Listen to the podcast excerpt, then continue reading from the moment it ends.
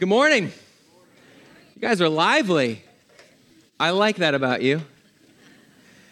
Uh, I have a thing for bad infomercials. Like, I just think I have a bad a thing for bad TV in general. I'm not really sure why, but I, I, I do weirdly like infomercials. Uh, and it does feel like the worse the infomercial, the more I, intriguing I find it, and the longer I will linger, much to the chagrin of my wife, which is like, seriously? And oh, I don't know about you, but when you watch these things, these ads seen on TV, you know what I'm talking about, right? It's those like ads seen on TV products. You see it like, I, I, there's two things that are always true about infomercials, right? The first is that the people in the before part of the infomercial are seriously concerning, like really concerning, those people. The people in the front that show you how not to do it, like some of these people seem barely able to function. Let me show you what I mean. No, we haven't all done that. I, I, think there's a better solution. Stop letting that guy crack eggs. Who cracks an egg like, here, honey, I want some scrambled eggs? Who does that? It really does feel like a lot of those problems could be solved without the product they're supposed to endorse, but just by like being a functional human being. Like m- maybe not bring eight pots and the spaghetti at one time. And had that one woman ever seen saran wrap before? It's not even that they're bad products, right? Some of them look, look super helpful, but what gets me is just the, how overwhelming some of this stuff is, right? It's like, is watering your plants an overwhelming task? Mm. Seriously? How big is your property? I just find that stuff so compelling. I just find it so funny. And that is always true of infomercials, that those people in the beginning have no idea what to do. But the second thing that's true about infomercials there's two. Second is they always incentivize word of mouth. Right? They always will end by saying something like, buy one, and if you act today and promise to tell your friends, we'll give you 17 more to share. It's like you've entered into some sort of social contract where you promise to give those away. Like they're gonna show up at your house and go, uh, there's 18 in your drawer, you promised to give 17 away. But that's what they do. And there's a reason for that. There's a reason why they incentivize word of mouth. And that's because it's incredibly effective. Word of mouth advertising is incredibly effective. And we see that in all, in all different ways, but I'm gonna just want to point out two. One is, you remember the ice bucket challenge for ALS research? And remember that? It just blowing up over social media two, three, three years ago? They raised $115 million for ALS research and they didn't give you anything. I mean, literally, it was people pouring ice cold water over their heads and other people going, Ooh, I want to do that too. but when they saw their friends participate in this, like it, it, it draws us in, right? It, we see how people we know and we trust experience something, and we believe that more. We're willing to buy in more when we see how what it means to them. Zappos is an online retailer, and their CEO said that they intentionally budgeted for extraordinary customer service at the expense of advertising. They did that on purpose because they expected that their sales would be driven by repeat business and word of mouth rather than by marketing. And they were right because last year uh, they took in $2 billion in sales. So, you know, it worked. It worked. And word of mouth isn't just effective in, in these product based arenas. I mean, it's true when it comes to faith as well. It matters when you talk about what God has done in your life for people around you. It matters when it's not, here's something I'm going to throw at you that you should do, but here's something that has changed me. Here's my story and my journey. As we continue our series on All In about these initiatives that are part of our strategic plan, we're going to look at the second one today, which is invite. Now, I'm a big fan of invites, right? And, and what I want you to hear me say is that we want you to invite people to church. Like I work at a church, bring people to church. I am pro church, big fan. We want you to do that. We want you to feel free to do that. We, we are thinking through, we think plan services, thinking through how to engage with your friends. But if inviting someone to church is all that invite means, we miss so much of what we're being called to do and really being allowed to participate in. Because when we talk about invites, we don't just mean this idea of that you tell someone something like, hey, show up at this time at this place. It's this idea that we see in the Bible about being missionaries, that we are all missionaries. Sometimes our perception of a missionary is someone who has to go somewhere far away to a different culture and a different language and eat weird food and not have a toilet. Like sometimes that's what we think. But the reality is, if you are a follower of Jesus, you are a missionary. And your mission field may not be a foreign country. Your mission field is going to be where you live, where you work, where you play, your office, your neighborhood, your family. We are meant to be a sent out community. We saw that last week when we talked about Connect, that when God created the world, He sent humanity into the world. He said, Be fruitful, multiply, go out. We're not supposed to stay. Uh, the point is not to create some sort of Christian safe place where we, once we come to know Jesus, we can gather and keep the world out and kind of collect ourselves and be protected here. The point is, we're supposed to live out in the world. We need to be engaged, and to be engaged, we need to be involved. We need to move across the fence to our neighbors, to our coworkers, our friends, to the people in our lives. We need to be culturally engaged because the Bible was culturally engaged. These stories are written to a, a, a, specific people at a specific time in a specific place and use specific language and specific images and specific metaphors. And we're supposed to engage the same way. We can't communicate with people if we don't understand their lives. There's great purpose and great intentionality in the way that God reached out to us. And we're going to look at that in John chapter 1 this morning as we unpack what it means to invite. If you want to turn with me, John chapter 1, we're going to look at the first couple verses there. It starts out In the beginning, the Word already existed. The Word was with God, and the Word was God. He existed in the beginning with God. God created everything through him, and nothing was created except through him. The Word gave life to everything that was created, and His life brought light to everyone. The light shines in the darkness, and the darkness can never extinguish it. The one who is the true light, who gives light to everyone, was coming into the world. He came into the very world He created, but the world didn't recognize Him. He came to His own people, and even they rejected Him. But to all who believed Him and accepted Him, He gave the right to become children of God. They are reborn not with a physical birth resulting from human passion or plan, but a birth that comes from God.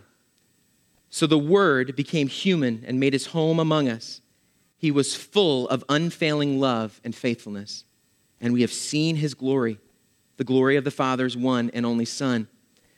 From his abundance, we have all received one gracious blessing after another. For the law was given through Moses, but God's unfailing love and faithfulness came through Jesus Christ. No one has ever seen God, but the unique one who is himself God is near to the Father's heart. He has revealed God to us. He has revealed God to us. Man, there's a lot of stuff in these verses. There's a lot of stuff, and there's more than we're going to be able to unpack this morning, but there's just a couple big ideas that I want to highlight. And the first is this that when we see the Word, in the beginning, the Word, the Word was God, the, the Word was with God, the Word was God, the Word is Jesus.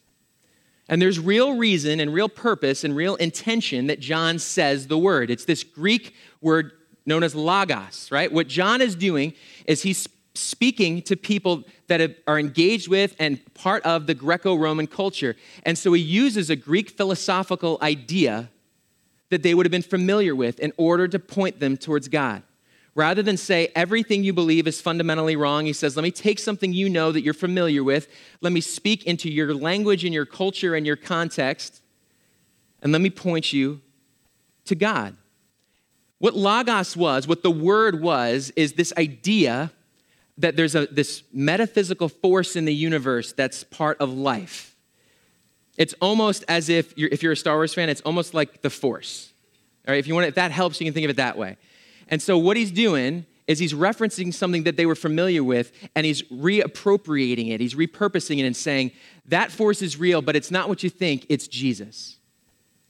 That Jesus is God's son, that Jesus is eternal. He said the Word was with God and the Word was God. That you could substitute Jesus for the Word and you would get the same reading that, that Jesus was with God and Jesus was God, that Jesus existed in the beginning with God, that everything was created through Jesus. What I love about this, though, is, is, what it says in verse 14. This is what's really significant for us today. Because in verse 14 it says, So the Word became human and made his home among us. the Word became human and made his home among us. And what he's saying there is this that God spoke to us in a way that we could understand, that God met us there, met us through, through his Son becoming flesh. Jesus is God who stepped into time. Jesus is God who put on flesh, God with a face. That's who Jesus is. There's some smart people in the room here, right? There's some smart people in the room. Now you, you, there's engineers, there's people who know more about crops and plants and building things, I mean, than I will ever know. And I respect that and I appreciate that because I look at that and go, I'm impressed. I don't know what that means. I don't understand particle physics. You? No idea. I mean, I know it's a thing. I know that those two words are allowed to go together. And then that's about it. I'm like, I don't know. I can't speak Mandarin. I have no idea. But I know there are people in the world who, under, who do understand particle physics, who can speak Mandarin.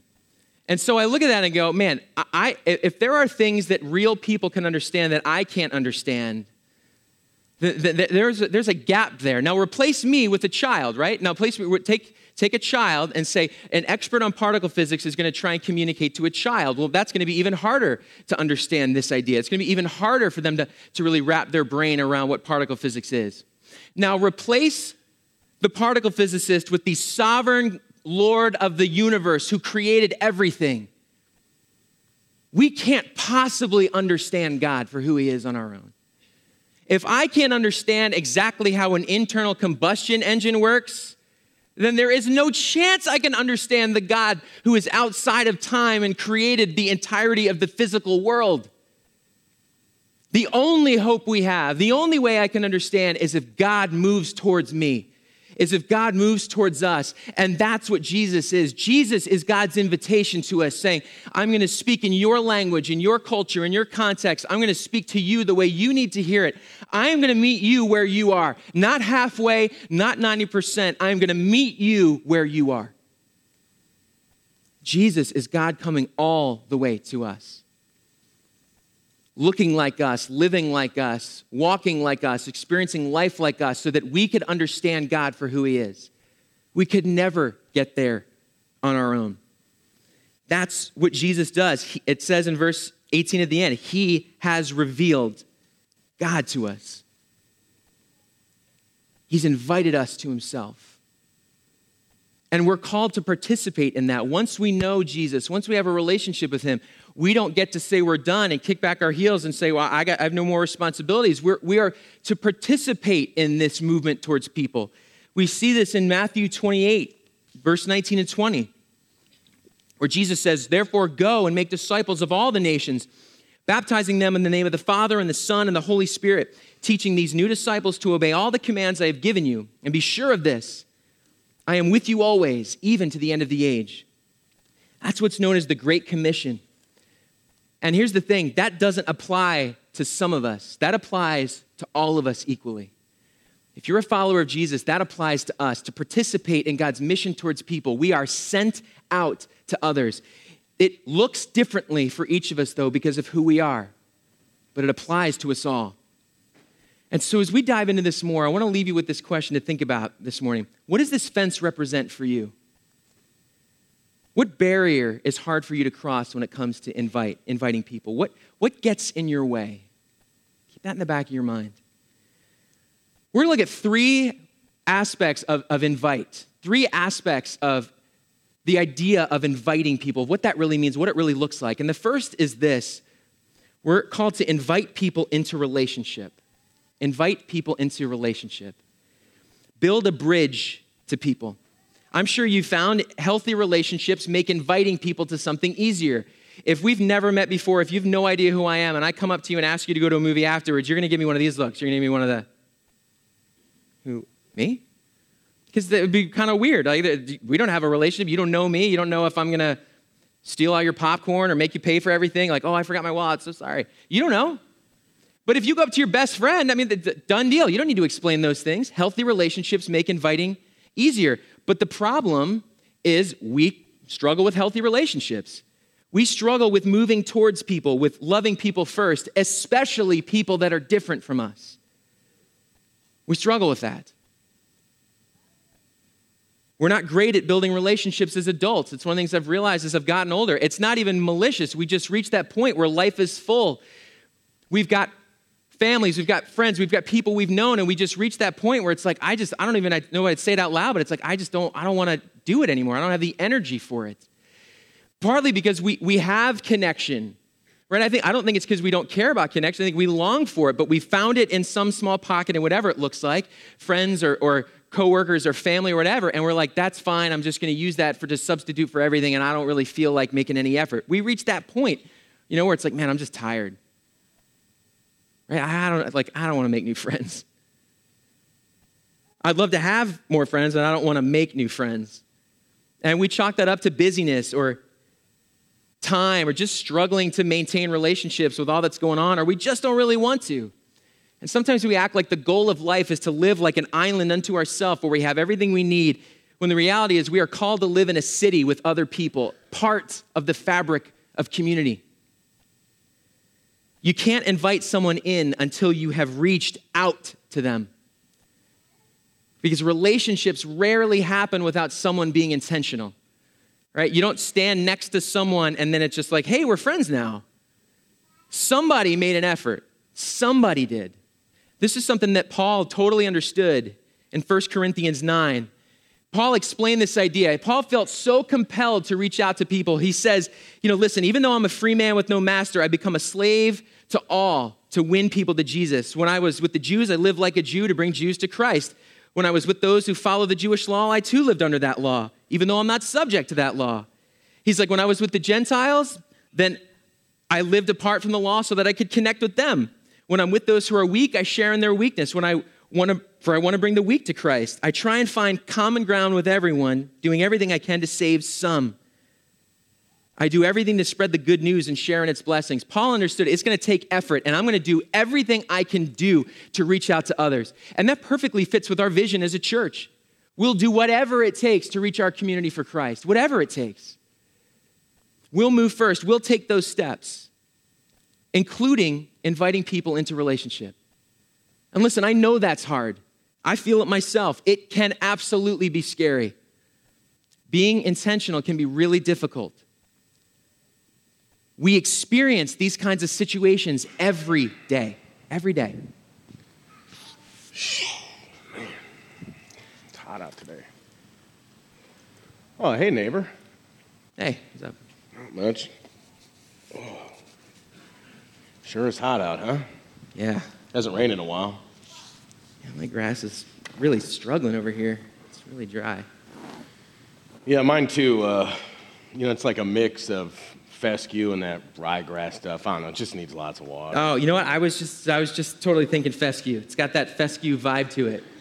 Really feels like fescue. Yeah. Yeah, well, you can really tell by the blade thickness. Right, totally blade Yeah. thickness. Yeah, absolutely.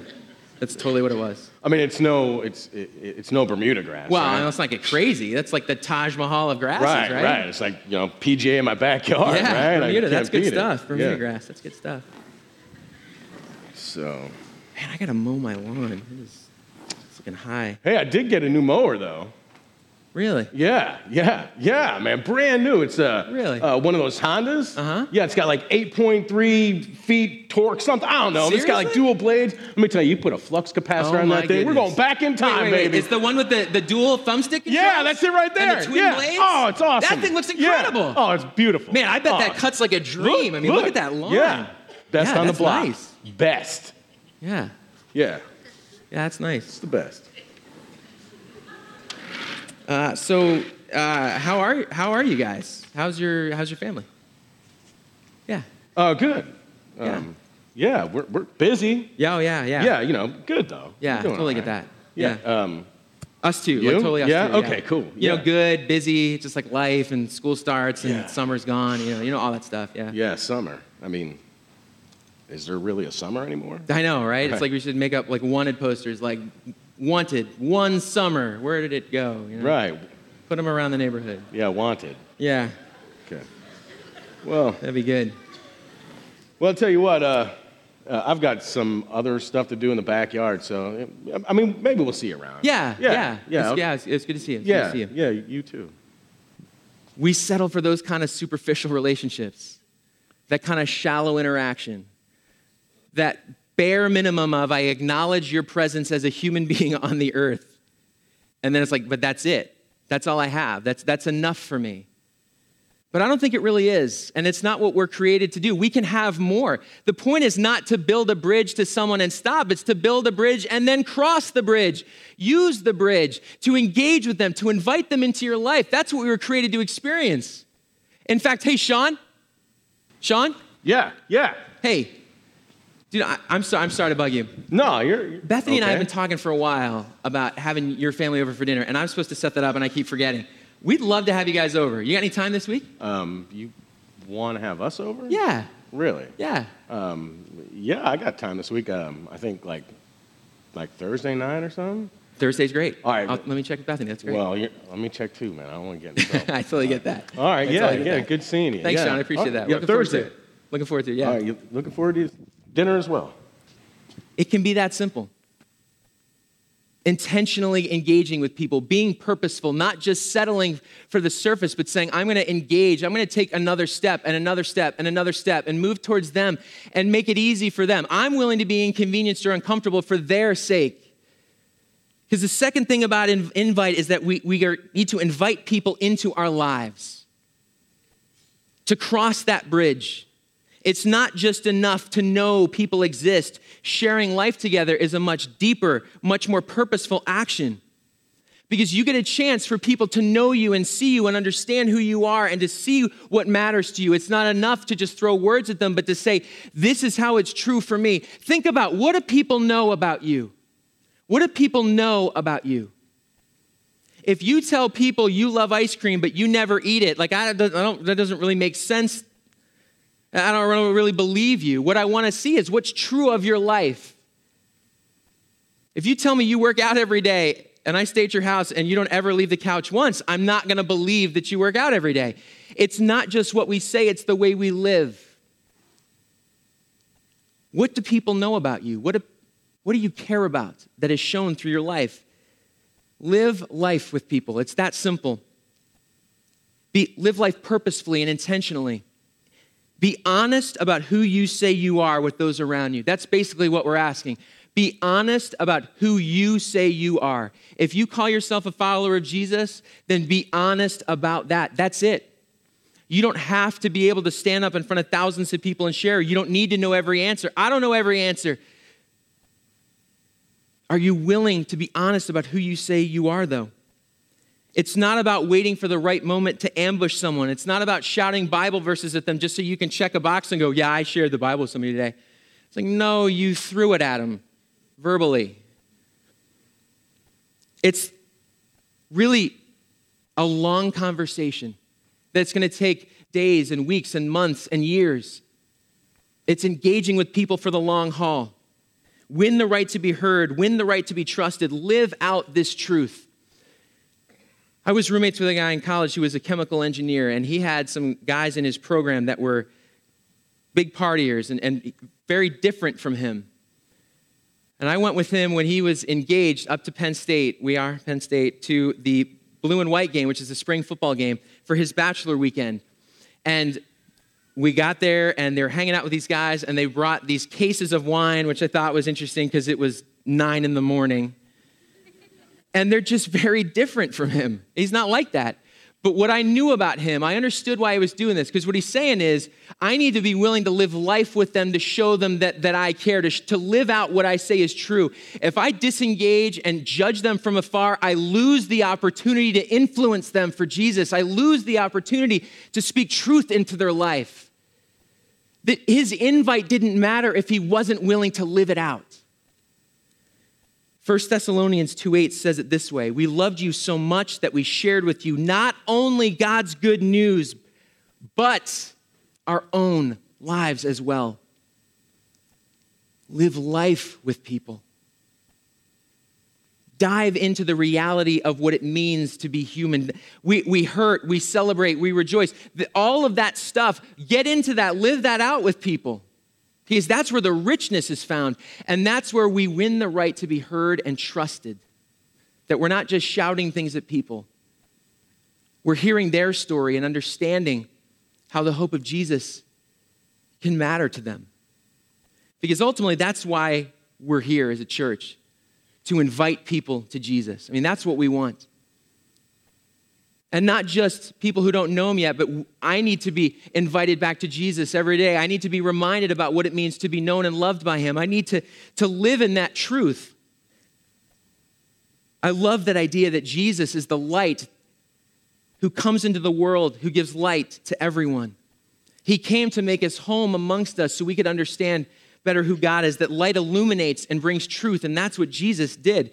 God moved towards us first through his son. God invites people to himself and then invites us to do the same.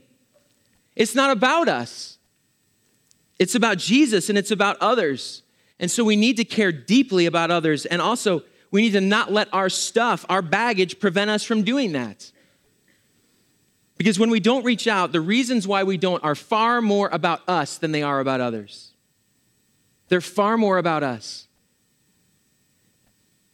We make assumptions on other people's parts that they're not interested or they won't care or it's not their thing or they'll just say no. We assume they're not interested and so we don't engage, and that issue is ours, it's not theirs.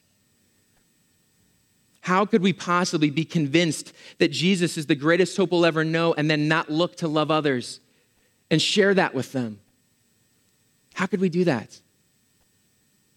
God has moved towards us first. That's why we have to be purposeful about taking those steps because we don't come to it naturally.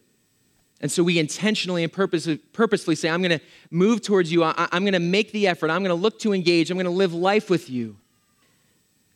Though that looks different for all of us because we're different. If you're here this morning and you're an introvert, you, are hearing me talk about this and you're breaking out into a cold sweat going, I, I, I, I I've got my circle. I'm not a huge fan of bringing more people into that. It, it, it's exhausting for you to put out that kind of relational effort, that relational energy. And so this can look intimidating, particularly because the church has a tendency to celebrate extroverted ministry. The challenge for you as introverts is you need to be purposeful and intentional to develop relationships that you can have influence in. Purposeful and intentional. You don't need many and so, how do you be purposeful to develop more? Not 50 more, but how do you be purposeful to develop more? Leverage your strengths to build relationships where, pe- where people can hear you share about the hope of Jesus. Be intentional because it may not come naturally to you. Because introverts, you don't get a free pass. It's, it's not an excuse to invite. We'll make up our own reasons. Well, this, this isn't true for me because of this reason but it does apply to us. Leverage the unique way God has gifted you to reach out and, and engage with those around you purposefully. Extroverts, you also need to be purposeful and intentional. Use your gifts and your uniqueness to engage with others. Use your relational nature to draw others in. Talk with others about what matters to you. Be purposeful because taking the long view is not always easy. It's not just about starting relationships, but building relationships. And it's not just about sharing your story, but purposefully and intentionally drawing somebody else's story out, asking questions and listening and hearing from them. Jerry and I are, are very different in a lot of ways, and we're very similar in some ways. For me, I'm a pretty relational person, and so I like conversation. It's life giving to me, it's energizing to me. I'm pretty extroverted. I found that being a pastor meant I couldn't hide anymore, and that was a good thing for me. It just forced me out there. What do you do? Well, I'm a pastor. It's like, all right, we're in it now. Let's do this thing. All right. All right. It's like most of the conversations are how do we get to spiritual things? Like, I'm there, step one. All right. Now, some things come easier than others, right? I find this stuff really easy to talk about, but I have to be super purposeful about building relationships because all of my coworkers, to the best of my knowledge, have a pretty authentic relationship with Jesus because I work here. And so it's hard to find coworkers to engage with. So I have to be purposeful about building those relationships elsewhere. That, that I got to work at that. And for Jerry, his experience is different. If you know one thing about Jerry, it's probably that he's a Notre Dame football fan. Well, I imagine he'd probably want you to give him three or four games this season because last year there was a pretty rough year. So before he commits to that this year, just give him, some, give him a little bit of time. But if there's two things you know about Jerry, it's maybe that he's a Notre Dame football fan and that he cares deeply about people and wants people to know the hope of Jesus. He cares deeply. He bleeds that. Jerry is more of an introvert than I am, but he still does this stuff. He builds relationships. He's purposeful. He reaches out intentionally. He prays for people. And he's smart about leveraging his gifting and his wiring and his temperament in order to do that. We are very different people, but we both care deeply about reaching out to others and inviting them in. What does it look like for you? If you're here and you don't yet have a relationship with Jesus, I want you to hear me say something very clearly to you. I want you to hear me say, You're not a project to us. You're not a number. You're not a means to an end. You're not a, an empty goal. You are a person who we care about and a story that matters, and we want you to know the same hope we have. That's why we're here. We want you to know the same hope. We are all equally frustrated and confused and broken. We all have our own stuff. We want you to know we are just like you. We just know where to look for hope. We want you to feel welcome to come with whatever you have, with whatever your struggles are, that you don't have to be perfect. Come as you are. And know that we care about you for you, not because you help us achieve something. If you're here this, this morning and you're a follower of Jesus, I want you to hear me say, you need to be living this out, or your words ring hollow. The best invitation you can possibly give doesn't matter if your life doesn't match up with it. People have a problem with Christians. Uh, most people don't have a problem with the idea of Jesus.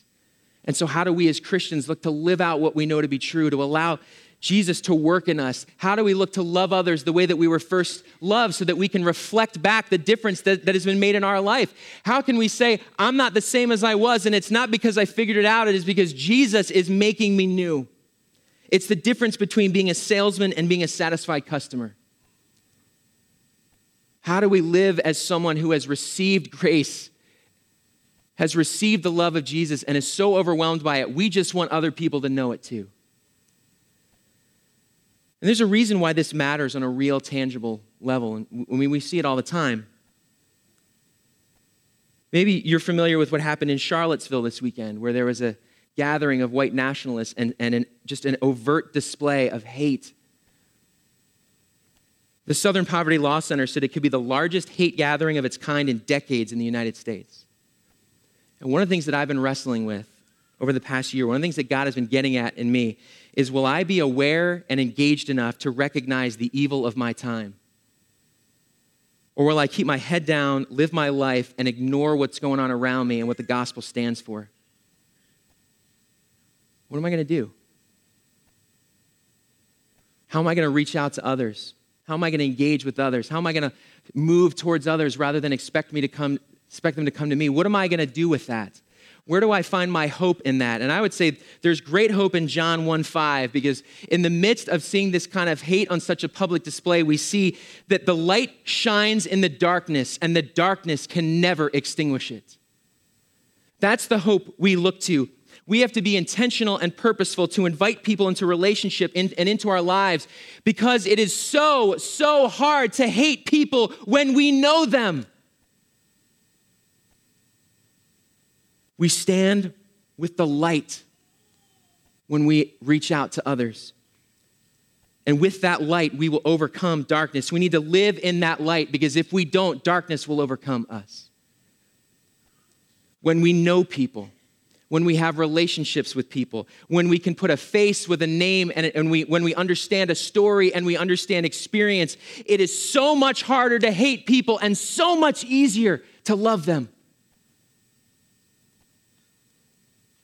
The crazy thing here is that the thing that's really hard is this that when we think about what happened in Charlottesville, God loves those people.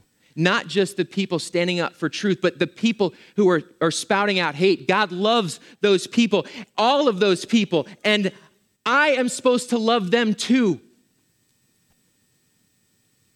That's hard. I need to stand up against hate and reach out to those who are affected and marginalized and victimized by it, and still look to love those who are hardest to love, just like God does, because that's me. Because I have run from God and rebelled from Him, and yet He has, in His love and mercy, moved towards me. We don't combat hate with hate because that's not what Jesus did.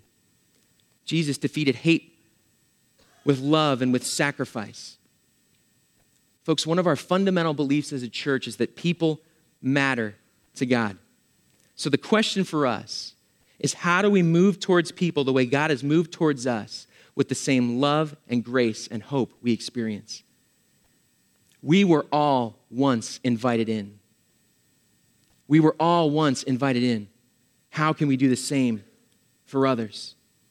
How can we do the same for others? I wish there was an easy template for this, but because we're different and wired differently, it looks different for each of us. But I can give you three big ideas to think about, three big areas of your life to think about and, and to be, be purposeful and intentional about. And the first is this ask God for opportunities to invite. Ask Him. It's a great place to start. God, help me. Give me opportunities to reach out to people and, and invite them and move beyond myself. Second thing is look for those opportunities. Once you've asked, look for them. Have eyes to see those chances that are in front of you. How can you simply invite somebody over to dinner? How can you learn somebody's story? How can you help them feel known and understood and welcomed? And the third thing is take those opportunities.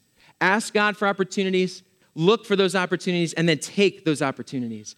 It can be as simple as just being intentionally spiritual at least once in a conversation.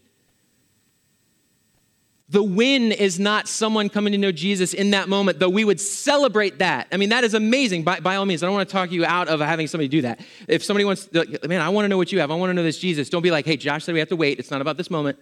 No. But it's about the journey. It's about saying, I'm going to walk with you as long as it takes. I am with you. I am on your team in this. You've got three lines on your paper that says your circle of three. And as you sit here and as you go home today, I want you to think about who are three people in your life, three people in your sphere, three people in your family, coworkers, neighbors, people at the gym, on a team you play on, who are three people in your sphere you can be purposeful and intentional with? Who are three people you can reach out to? Some of you can think of more than three, and that's fine, but we just we want you to encourage you, just think about focus on three. For some of you going, I can only think of two, or I can only think of one, or I, I can't think of any right now. And what I say to you is, that's okay right now. So start there. God, bring someone into my life that, that I can be purposeful with. Help me to see those opportunities. Help me to see those people who are here now that I'm not currently seeing. And then look to build bridges with them, build a relationship with them, live life with them so that you can invite them to church. Come here on a Sunday or invite them to your group or the big party that we're having for the five year celebration. Invite him to a men's event. Invite him to the MOPS ministry. Invite him to the high school retreat that's coming up. Invite those people. Invite them in. Because at one point, all of us stood on the outside. And we would not be here if someone had not moved towards us first. And certainly not if Jesus hadn't done that. And so, how do we do that for others? Would you bow your heads with me as we pray?